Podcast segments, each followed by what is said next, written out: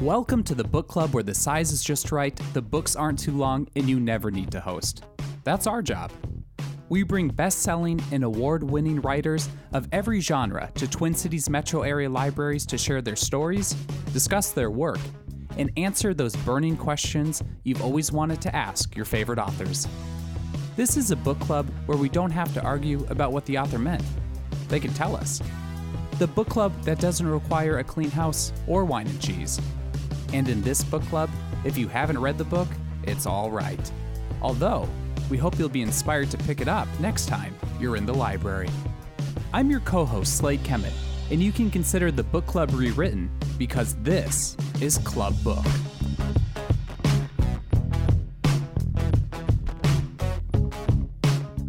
This season of Club Book looks and sounds a little different than our previous seasons.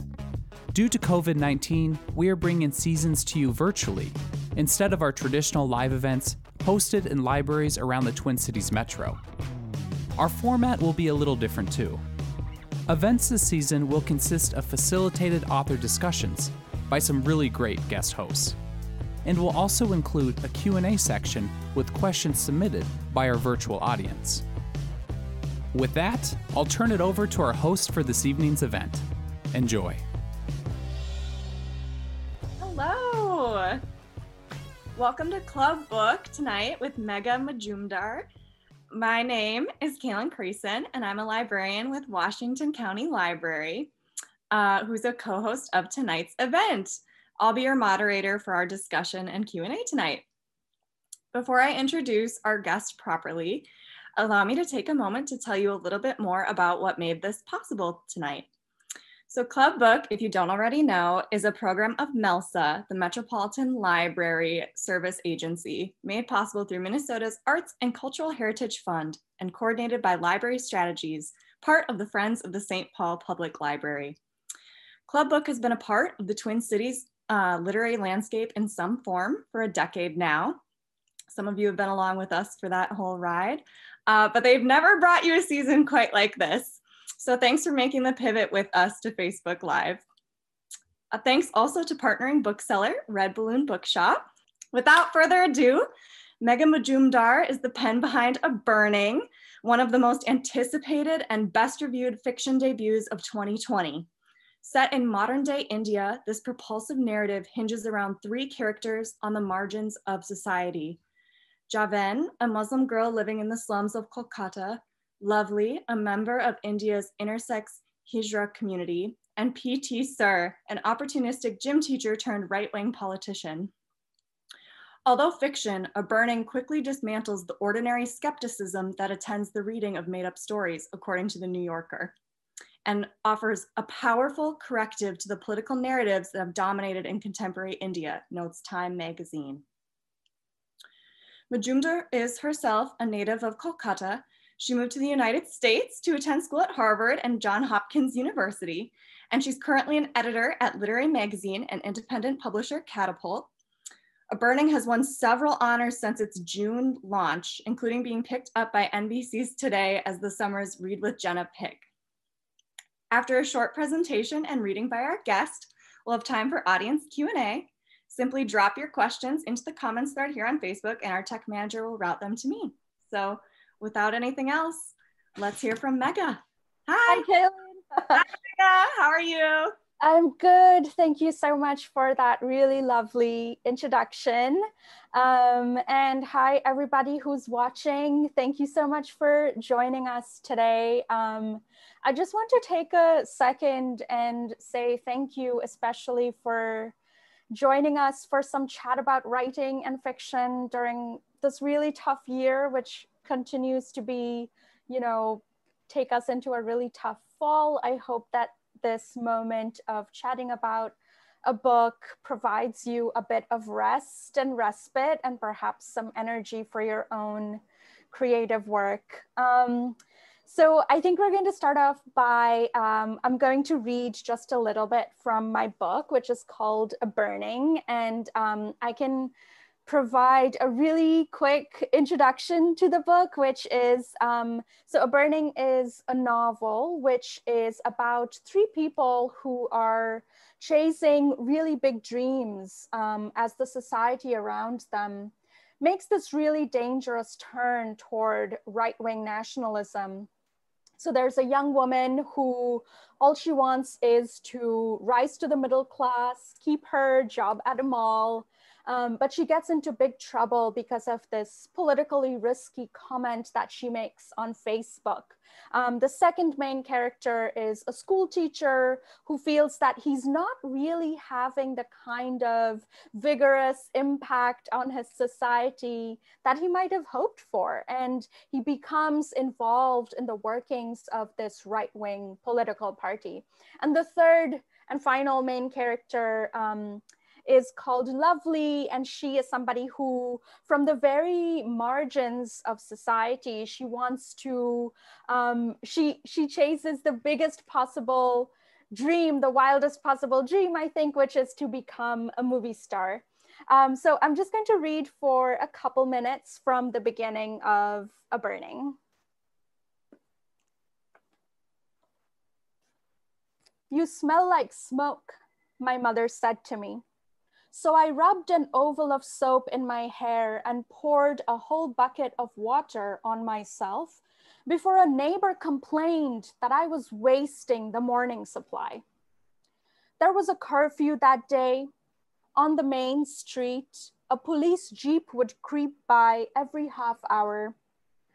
Daily wage laborers compelled to work would come home with arms raised to show they had no weapons. In bed, my wet hair spread on the pillow. I picked up my new phone, purchased with my own salary, screen guard still attached. On Facebook, there was only one conversation. These terrorists attacked the wrong neighborhood. The more I scrolled, the more Facebook unrolled. The night before, I had been at the railway station, no more than a 15 minute walk from my house. I ought to have seen the men who stole up to the open windows and threw flaming torches into the halted train, but all I saw were carriages burning, their doors locked from the outside and dangerously hot. The fire spread to huts bordering the station, smoke filling the chests of those who lived there. More than a hundred people died, the government promised compensation to the families of the dead, 80,000 rupees, which, well, the government promises many things.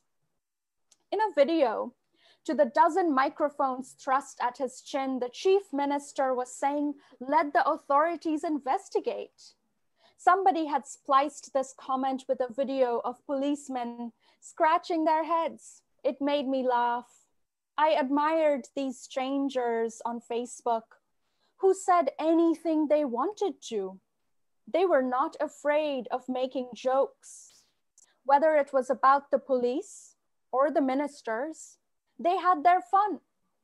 And wasn't that freedom? I'll stop there.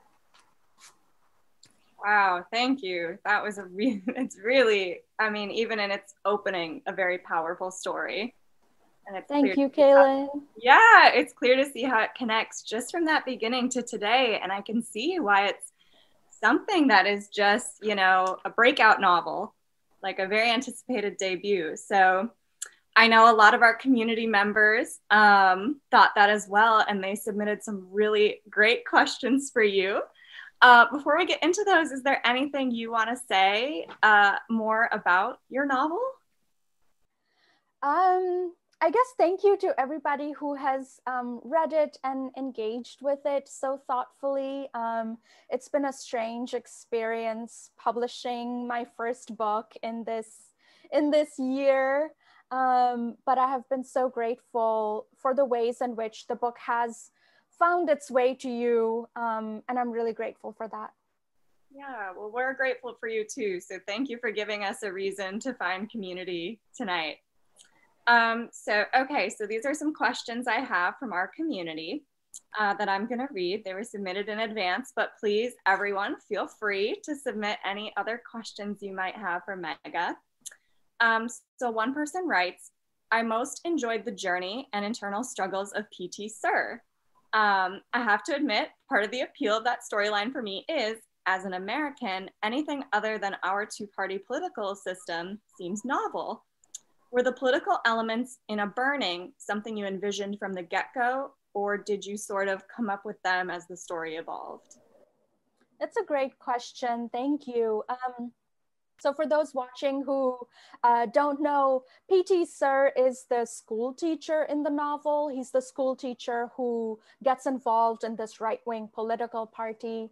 And, you know, I had this system in mind from the start because where this book started was from me looking at what was happening in India and not just in India, really around the world, you know, the rise of the right wing, the rise of this kind of hatred filled extreme ideology which seeks to govern who belongs where.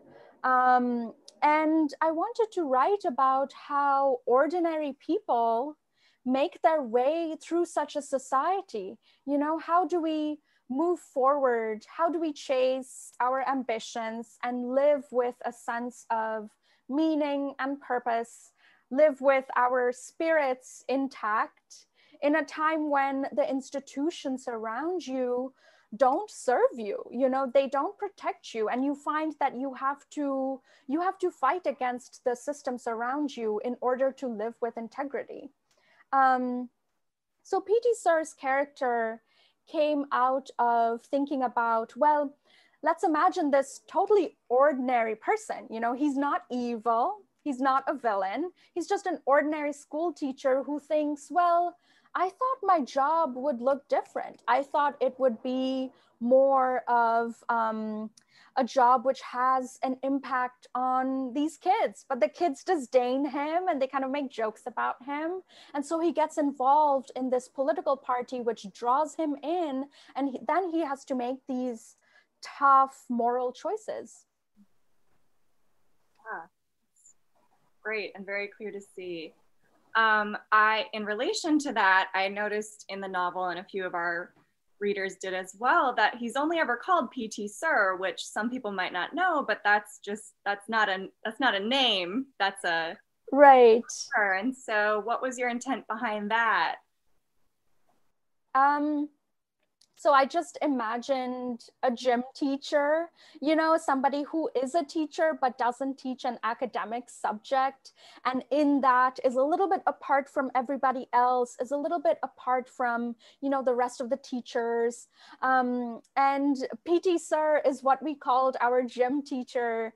Um, when I was growing up in India, PT stands for like physical training. So the physical training teacher was called PT Sir. yeah, that's awesome. Uh, that totally connects to the next question we have on our list, which is um, it starts by the question writer saying, I'm trans. And so I really appreciate the Hijra character of Lovely. Aside from you, what you doubtless picked up living in India, did you do any special research on this community to make these depictions seem realistic to your satisfaction? And what was the hardest part about writing Lovely's mm. community uh, in the book? I'm so glad that Lovely spoke to you. You know, she um, is a character who I wrote um, after a lot of research. And in fact, I my background is in social anthropology. So I always turn to ethnography um, and there has been excellent, complex ethnographic work um, on Hijra communities by scholars like um, Gayatri Reddy, Vaibhav Saria. So I read their work and that was really helpful. And then, you know, I wanted to write this character who, because of her position of complex marginalization, she is intimately acquainted with um, the oppressive might, the oppressive force of the state, you know? But even from that place, she is somebody who refuses to accept what the society tells her, you know? She's constantly told, well, this is your place in society, but she says, you know what? I my dream is to be in the movies. That is what I love, and I'm going to chase that. And so I just wanted to write this kind of joyous arc for somebody who um, has no illusions but is so full of spirit, is so full of defiance and, and joy, and has a great sense of humor. You know, I wanted to write a person who has all of that complexity, who is so much more than their struggle or their suffering. You know, she watches TV, she hangs out with her sisters, you know, um, she makes jokes, she teases people back when they try to shame her on the street. Um, and yeah, I really enjoyed writing Lovely. That's wonderful. And I think she readers can see that she she you do find a very authentic voice, it feels like, with her. Um, she's a very fun character to read and definitely and you would know more about this as being an editor and in publishing, but she does not fit into kind of the tragic gay or tragic LGBTQ stereotype that so often in decades past has been seen. And so that's a very cool thing. Um, and speaking of editing and publishing, we have a live question that just came in about which you can speak to as an author and editor. Um, how would you recommend that somebody, a writer, find editors, agents, and others, or like maybe tell your story about getting your job at Catapult or getting your um, book published? Yeah.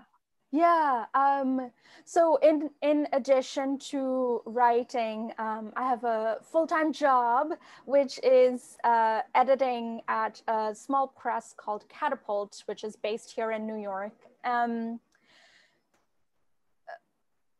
I think you know the the first piece of advice I would have, and I'm guessing this is coming from from a fellow writer and somebody who is perhaps starting to think about sending their work out. Um, you know, the first thing I would say is to make sure that um, the the book, the manuscript that you're going out with, is in its strongest possible shape.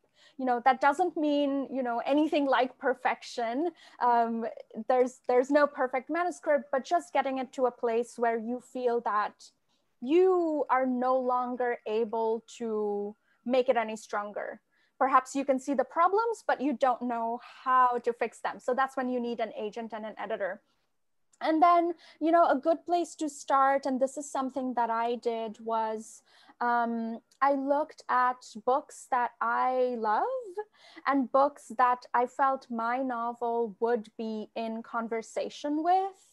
Um, and look at who agented those books. And you can see that information um, if you, you know, flip open any book and go to the acknowledgments in the back, the agent and editor will typically be thanked. So you can kind of see their names and you can Google them and, you know, they will have a usually they will have a web page where they have more information on what books they have worked on, what they're looking for, how to query them, and all of that information. So that is a good place to start. I think doing your research and figuring out, well, this agent works with such and such author you know that's that's a really good way to proceed um, and you know then your agent really guides you in submitting to editors. Um, i i think that um, perhaps this is not super super common knowledge but when you're a writer typically you don't submit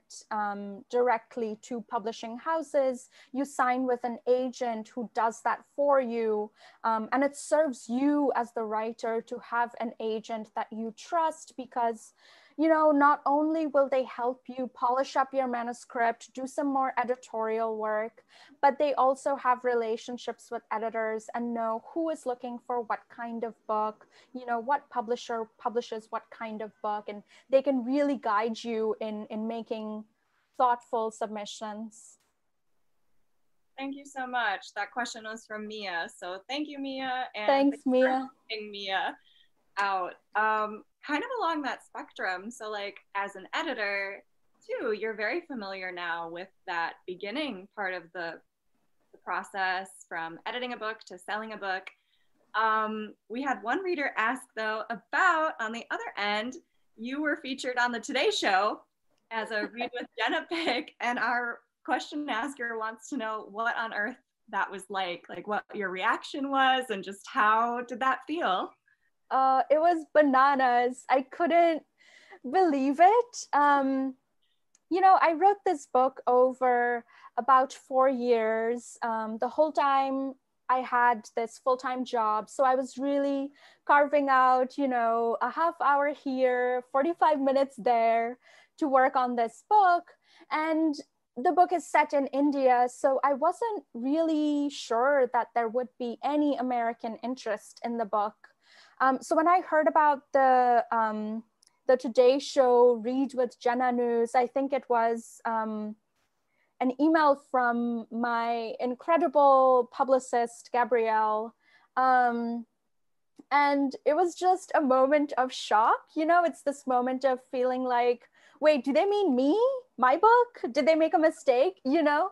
Yeah. So, and I feel like along this book journey, um, there have been moments like that um, of the book being lifted up, um, of the book being reviewed thoughtfully, etc., which when you get the good news, you're you're kind of it's kind of like you're watching someone else get the good news you know? It's hard to believe that it's happening for you because in your head it's just you and this word document and you know you're still kind of chipping away at it.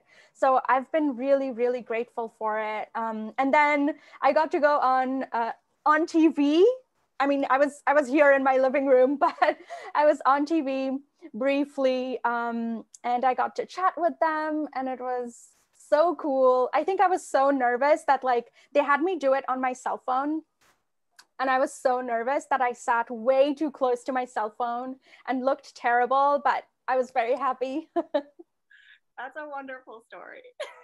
so good. And your novel totally deserves that um, recognition. And kind of going into that, I've heard you say that in a few interviews, and it's very true that your novel is set in India and very Indian, and yet it's had this just powerful uh, resonance with an American audience. And so, what do you?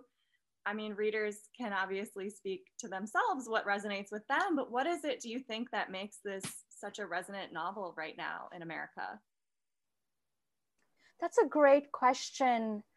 Um, I think part of it might be that this is a year where, you know, we are all thinking about the injustices around us, you know, the ways in which the pandemic has exposed um, fault lines, you know, has exposed biases and prejudices, um, the wave of Black Lives Matter protests and uprisings. Um, I think people, this is a year where, where people are thinking about how the systems and institutions that we are surrounded by treat us, you know?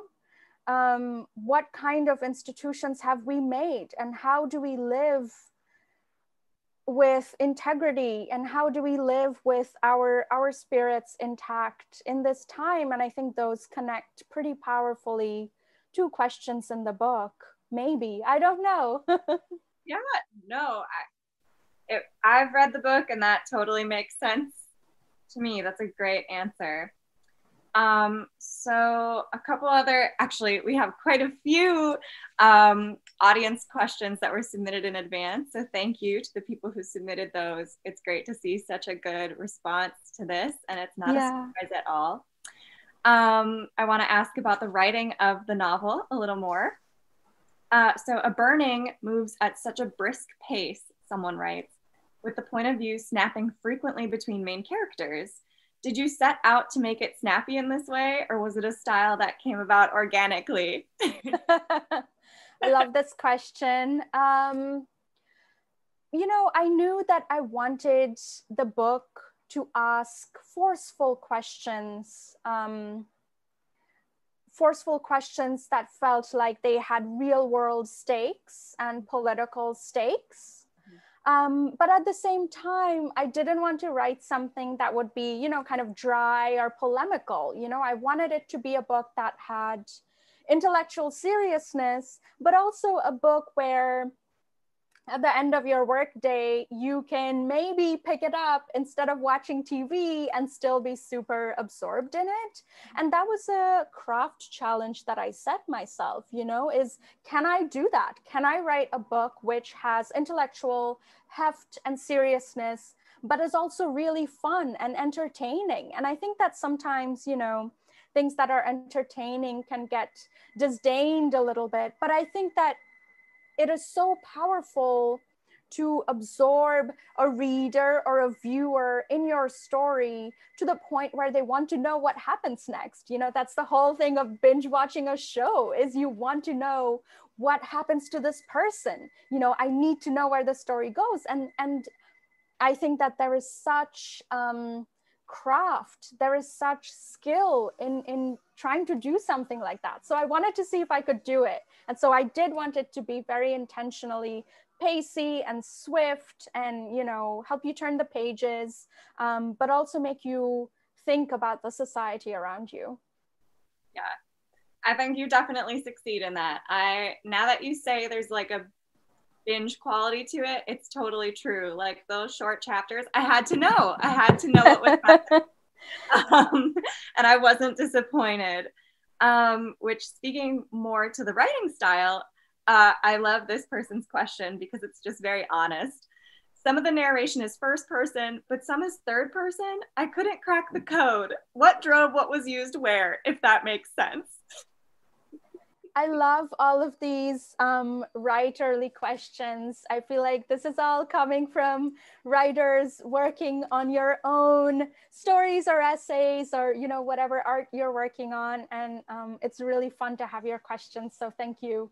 Um, first person and third person. So two of the characters I wrote in first person and by the way this is something that i i toggled like i wrote sections in third changed them back to first changed them back. So a lot of figuring out what was working. But eventually i landed on first person for lovely and Jivan because um, i felt like the reader needed to be really close to their bodily experience of moving through the world um, and with PT Sir, who is in third person, I wanted to have the reader understand why this school teacher is, is taking these somewhat strange moral decisions um, and you know where he's going and what he wants. But at the same time i wanted the reader to also have a little bit of distance from him you know a little bit of room to ask what is this person doing? And why is he doing it? Mm-hmm. You know to ask well if i had this choice if i had a shot at a little bit of political power that would give me and my family more comfort you know a better standard of living but it would mean crushing somebody else would i do it? You know i wanted the reader to be able to ask those questions.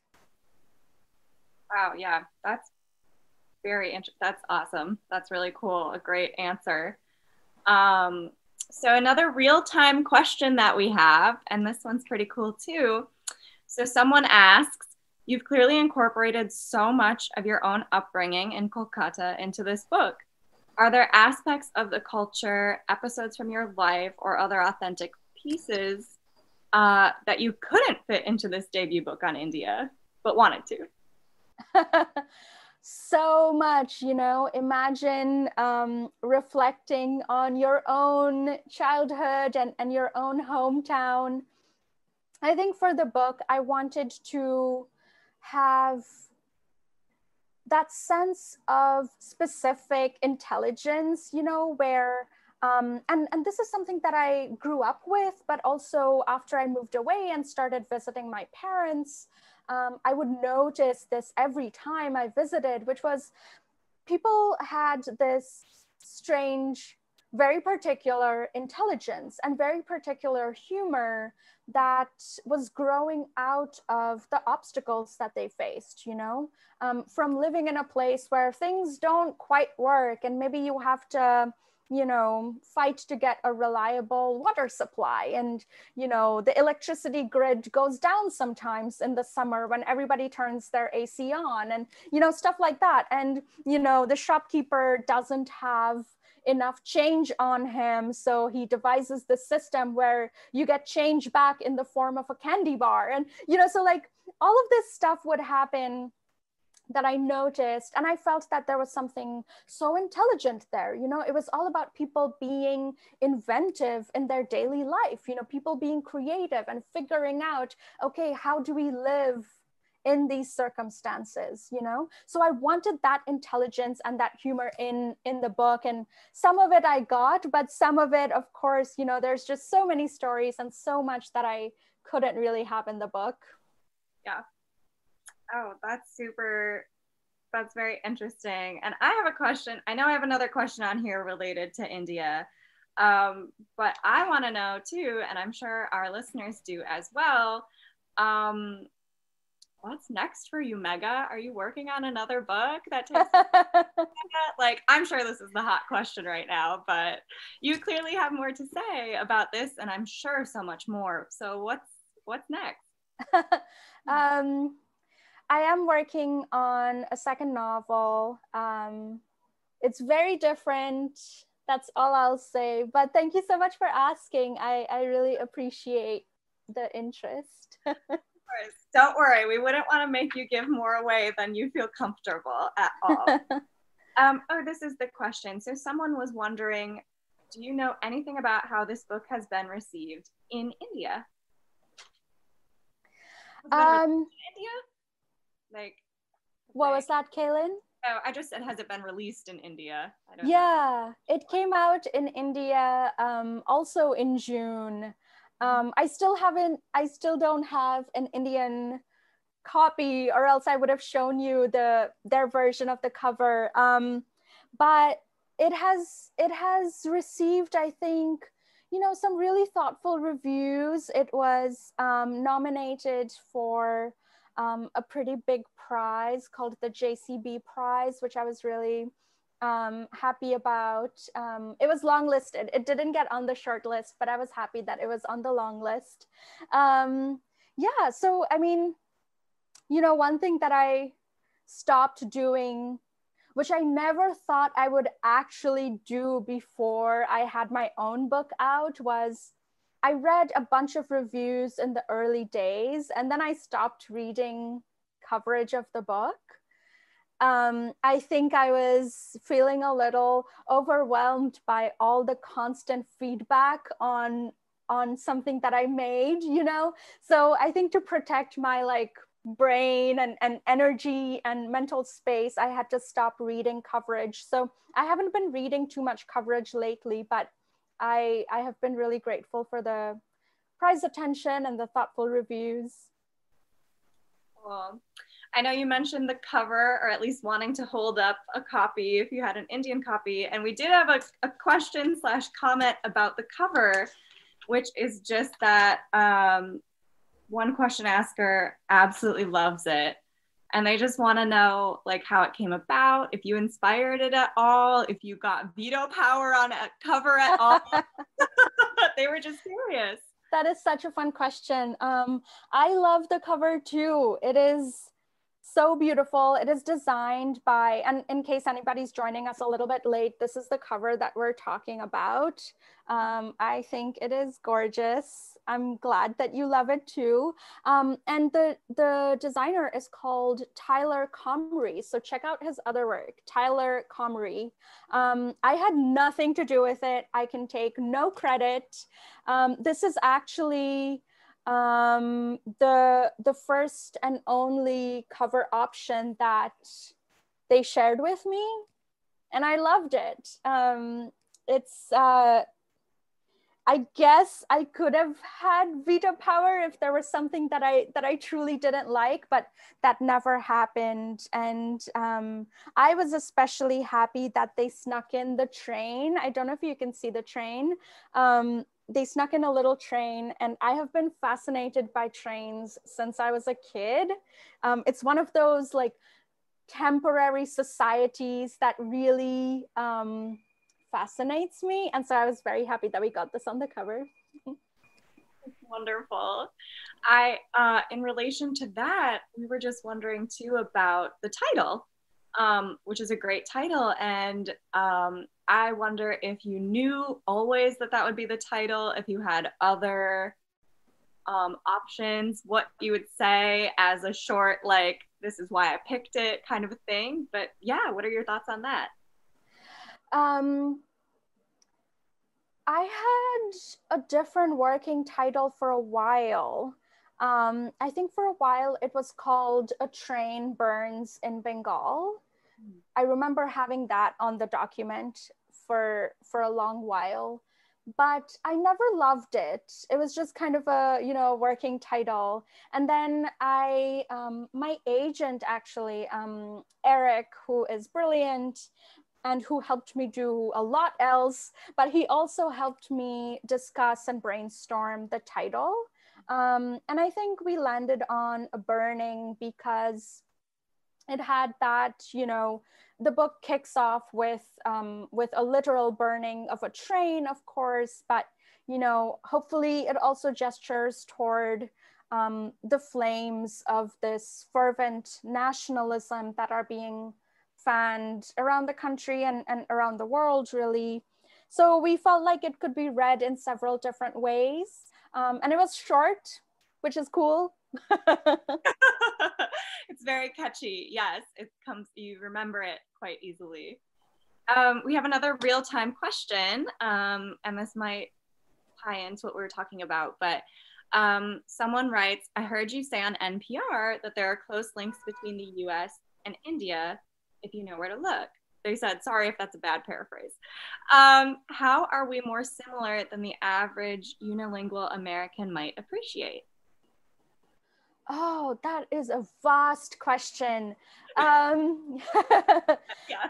um, That's good.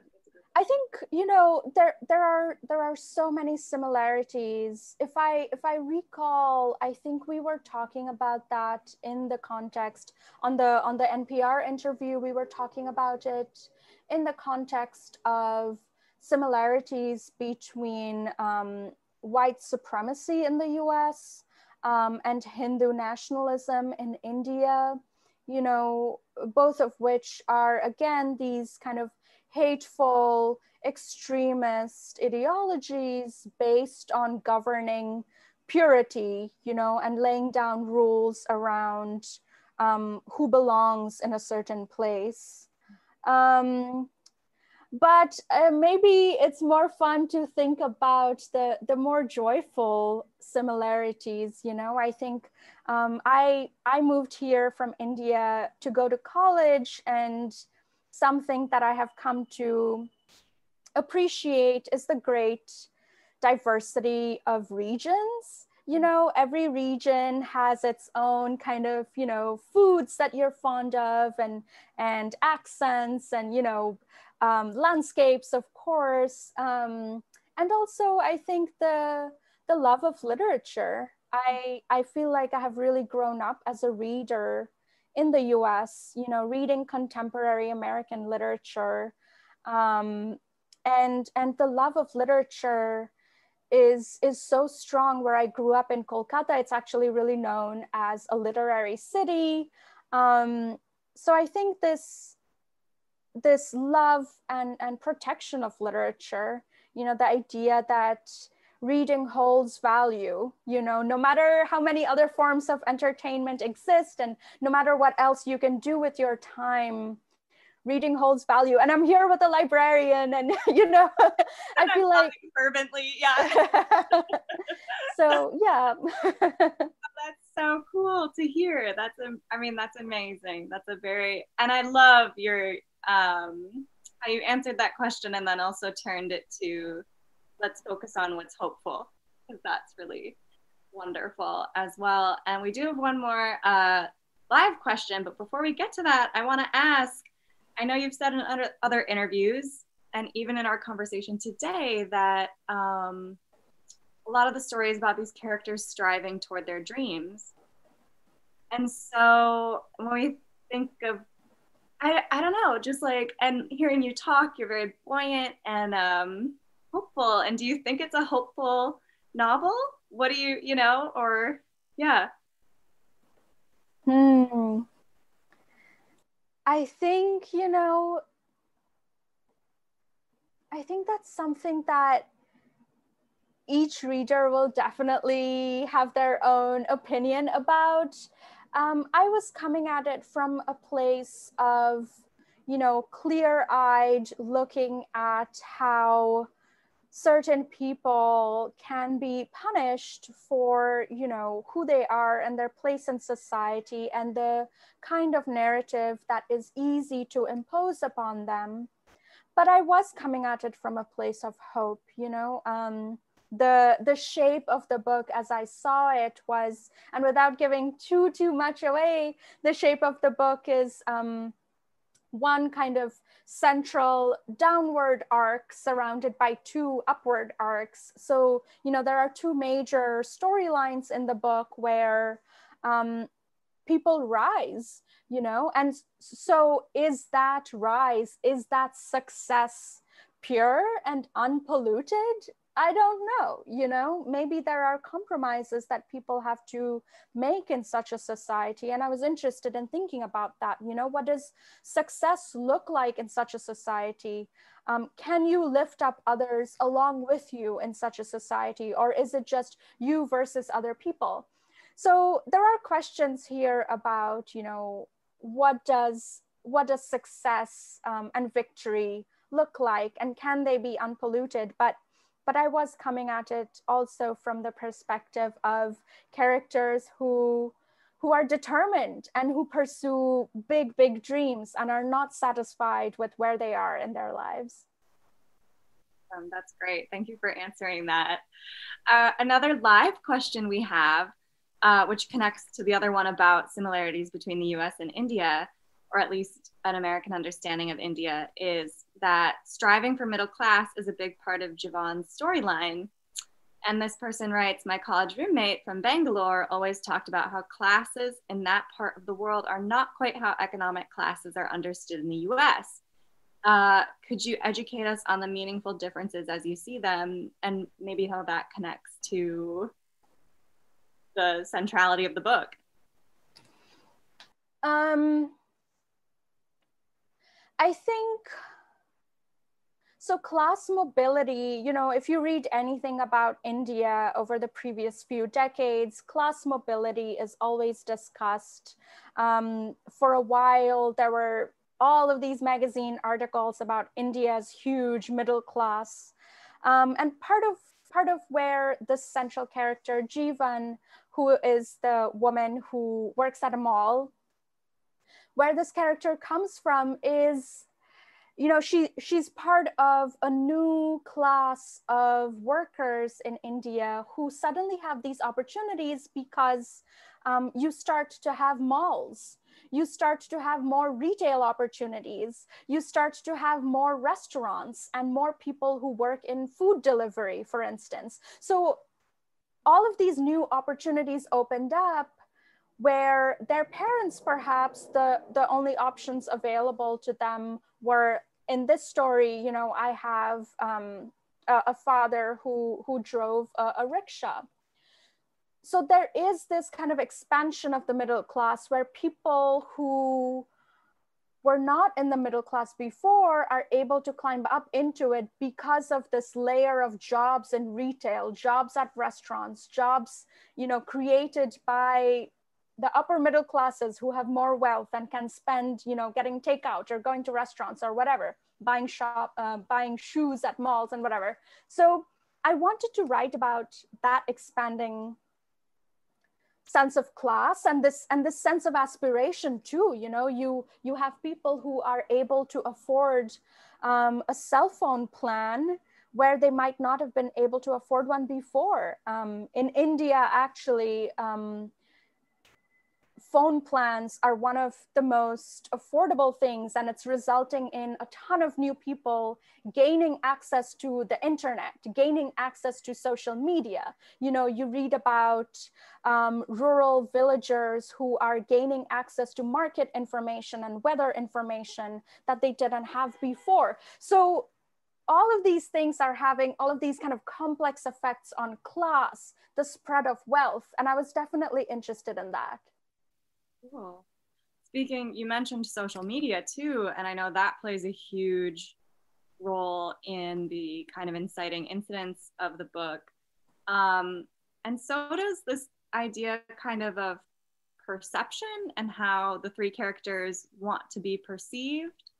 Um, yeah, what was kind of your goal in writing about those themes?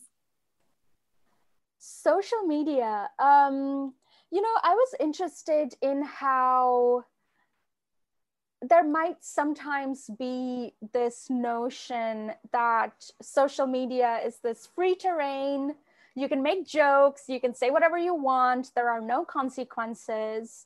And I was interested in looking at how, for people who have certain vulnerabilities in their real life, um, those vulnerabilities carry over into the the space of the internet you know? It's not it's not a space where you are are free or or anonymous in any meaningful way anymore you know? Um, so i wanted to see how jivan is is you know trying to affect this kind of middle class freedom. And one of her ways of exercising that freedom is by saying something reckless on social media. But she forgets that she has, because of her identity and her background, she attracts the attention of the state in a way where a different narrative is imposed on her life. Really fascinating.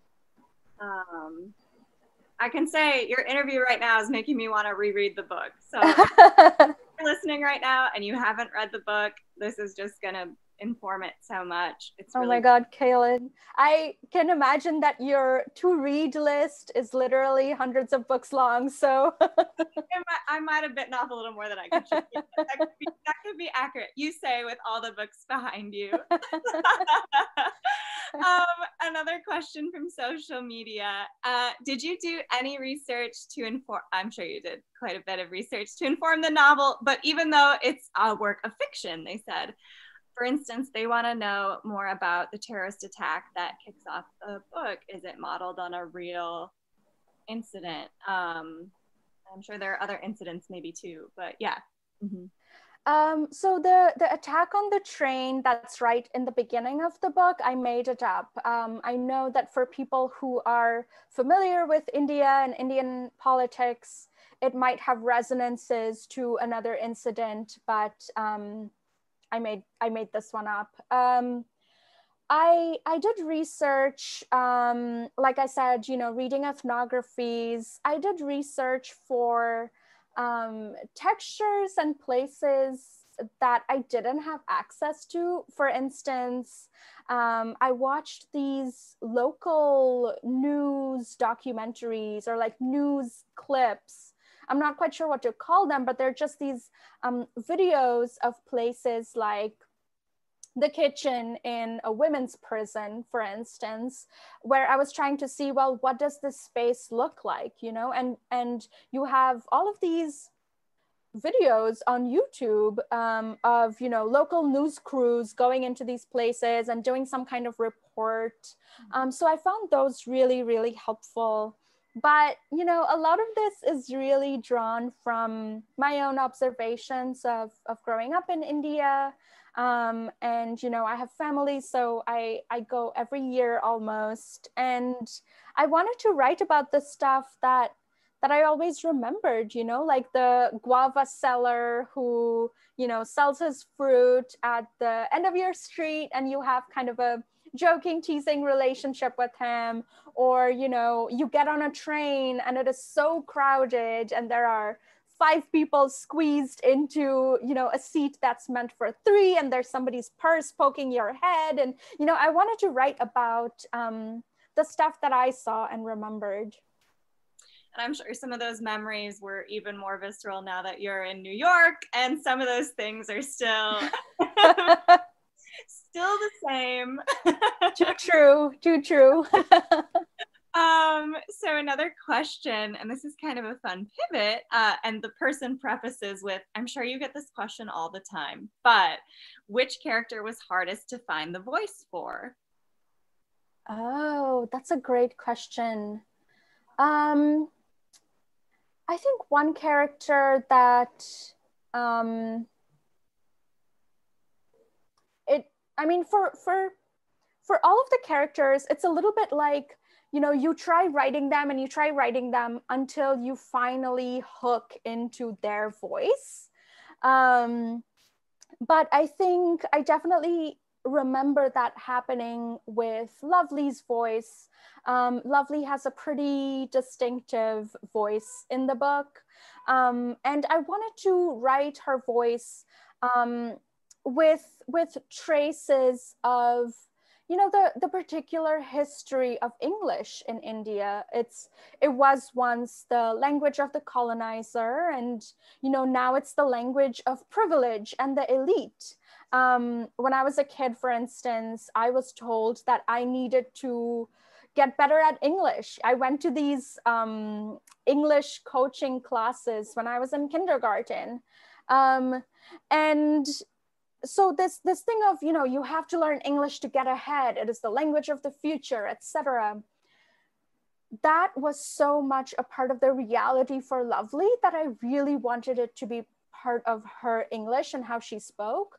Um, and so to do that in a way which respected this character's complexity and integrity, um, you know, I, I worked hard on that. Yeah, it's Lovely has just such a wonderful voice that feels very true to her. So I, I would say you succeeded. I'm just one reader, but Thank you, You're um, so generous. uh-uh, I'm just saying things that are true. But thank you. um, okay, another question from our live audience. Did you have any say in the production of the audiobook? They say, I'm an Audible junkie, not done with this book yet, but getting there. Anyway, it seems so well put together. Do you get some credit for that?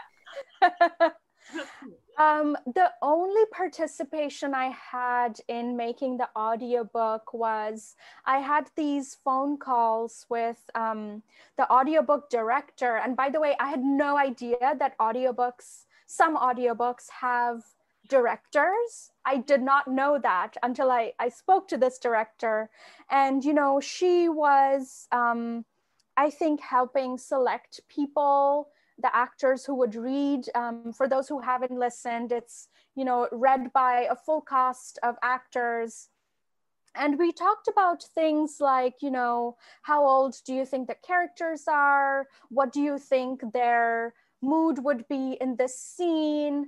You know, do you think um, you know what what kind of attitude or you know brashness or softness or you know what where would they fall on that kind of spectrum? So we had um, some really thoughtful conversations um, really digging into the characters motivations and backgrounds and you know what they might be burying when they're speaking what they might be speaking toward like all of these really intricate questions which really helped me think anew about these characters you know? Um, so that was a really fun process but then you know the the prh team just kind of went ahead and um, the actors have done a beautiful job. I've just listened to samples. Um, i haven't listened to the whole thing yet um, but i'm so glad that you're enjoying it. What's my follow-up question then is for any of those samples you've listened to, how have they shed possibly new light or any of the questions the actors asked? Like, how have they made you look at the novel differently or made you realize things about it? Um, you know listening to their listening to their samples it was so interesting because you know, we, we talked about some of the practical stuff, of course, like this is the kind of accent that this person would have.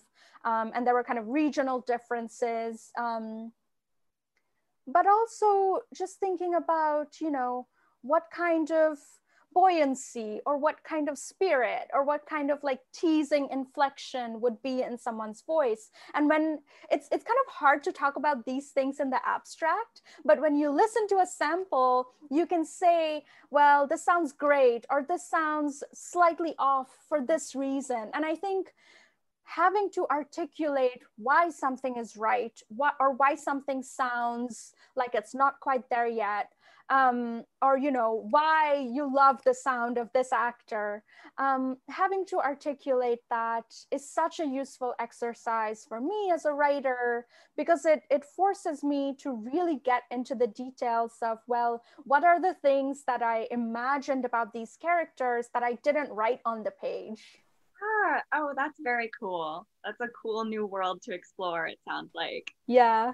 Um, which I have another question like that that someone said, and you can't answer all of it, maybe, but someone asks that maybe there are rumors about a movie, but they want to know. I don't know if you can speak to that, but they do want to know who you would cast as the three characters. Oh my god. no, um, this is a hard question. You know, I I am I don't think I have even allowed myself to dare to daydream of these things you know? Um, if if there is a screen adaptation um, i will be so excited and so grateful but i feel like i'm not even touching it in my imagination. Totally fair. You've got enough to take in already it sounds like. So um, which I know we're starting to head into wrap up territory a little bit. Um, so before I, I get into a couple final questions, is there anything you want to like say or clarify from the past couple? Like, are you, yeah, um, anything you want to say unprompted? Thank you, Kaylin. This is so thoughtful of you. Um, I would love to take a minute to shout out a couple other books from um, actually from from two different Minnesota presses um, books that I have read this year and loved, if that's okay. Um, so one book is The Shame by Makenna Goodman, and this is out from Milkweed and um, it's a really it's a very slim novel it's a super you know one sitting book um, and it's a really beautiful novel about making art and being a mother and this kind of strange and urgent road trip. So this one is called The Shame. Um, and the other book, um, which I gathered here, also from a Minnesota press. This one is from Graywolf. Um, it's called American Harvest. Um, it's by Marie Mutsuki Mockett, and this one is nonfiction. So for people watching who love to read nonfiction, as I do, um, this is for you.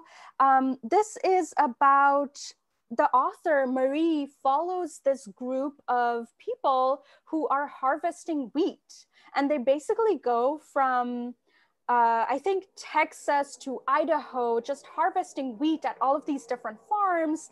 And it's about, you know, religion and agriculture and geology and history and all of this. And this is this is a fatter book, not a one-sitting book, but such a beautiful book, which which I really loved. Well, it's like you read my mind because my last couple questions are going to be about what you're reading and um, and it's wonderful of you to not only take the time to read, but to shout out some uh, Minnesota Publishing House uh, productions. So thank you very much for that. Um, My pleasure. Those both sound great. Um, for people who really, I mean, who loved a burning, like so many of us did, what would you recommend we read next? Do you have any? Uh, you know, I, I know you you said you looked into some books that could be in conversation with your book when you were submitting it. Do you have any titles? Yeah. Um, oh my gosh, what books was I thinking about? Um, I was probably thinking about, you know, big books that felt politically engaged, you know, Tayari Jones, Marlon James, um, Rachel Kushner, um, Zadie Smith. Um, but I actually have a, a, newer book, which I also would love to recommend, um, which which I think you know if you liked a burning, you would probably love this. Um, it's called The Death of Vivek Oji, and it's by a writer called Akwaeke Emezi.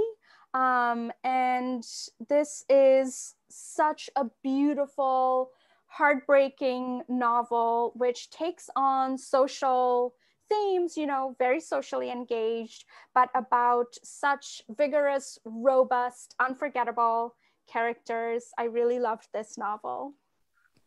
So that sounds a lot like your book in the sense of you have very robust, unforgettable characters that it was just a pleasure to look into their world. Um, it's been, I don't know where we're at for time, but it's been so much of a pleasure to get to know them more through you tonight um, and to have you with us to share more about your amazing book.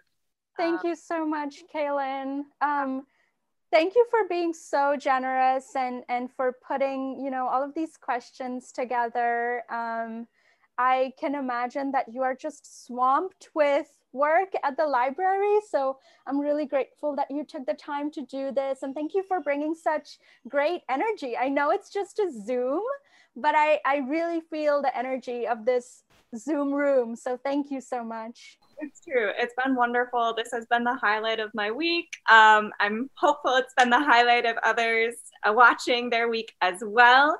Um, thank you, everyone, for submitting such thoughtful questions. You really, we were talking about it beforehand, and you really went above and beyond. So thank you to our community for their engagement.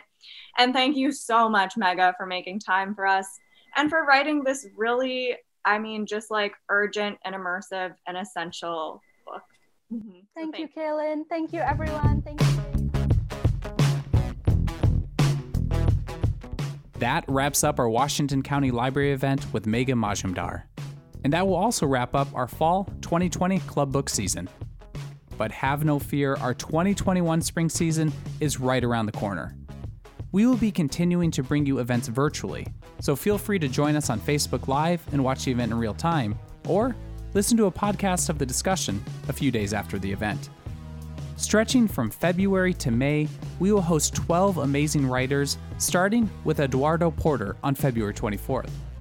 Eduardo Porter is an economics reporter and editor for the New York Times. His latest book, American Poison How Racial Hostility Destroyed Our Promise, is a thorough and devastating exploration of the ways that racism has shaped nearly every aspect of modern American life. Visit us online at clubbook.org for details on past and present seasons, sign up for our e newsletter, check out our calendar, and so much more. Stay up to date with all of our events at our Club Book Facebook page. If you're on Twitter, find us using the handle ClubBookMN. And if you enjoy these free Club Book events and podcasts, remember to share them with your friends. They just may too. Thanks again to all those who make Club Book possible, including MELSA, Library Strategies, and Minnesota's Arts and Cultural Heritage Fund. Our sponsors include MinnPost and Red Balloon Bookshop, where you can purchase all the books featured in Club Book. Finally, a very special thank you to all the libraries hosting events this season. That's it for Club Book, the coolest club in town. We'll see you at the library.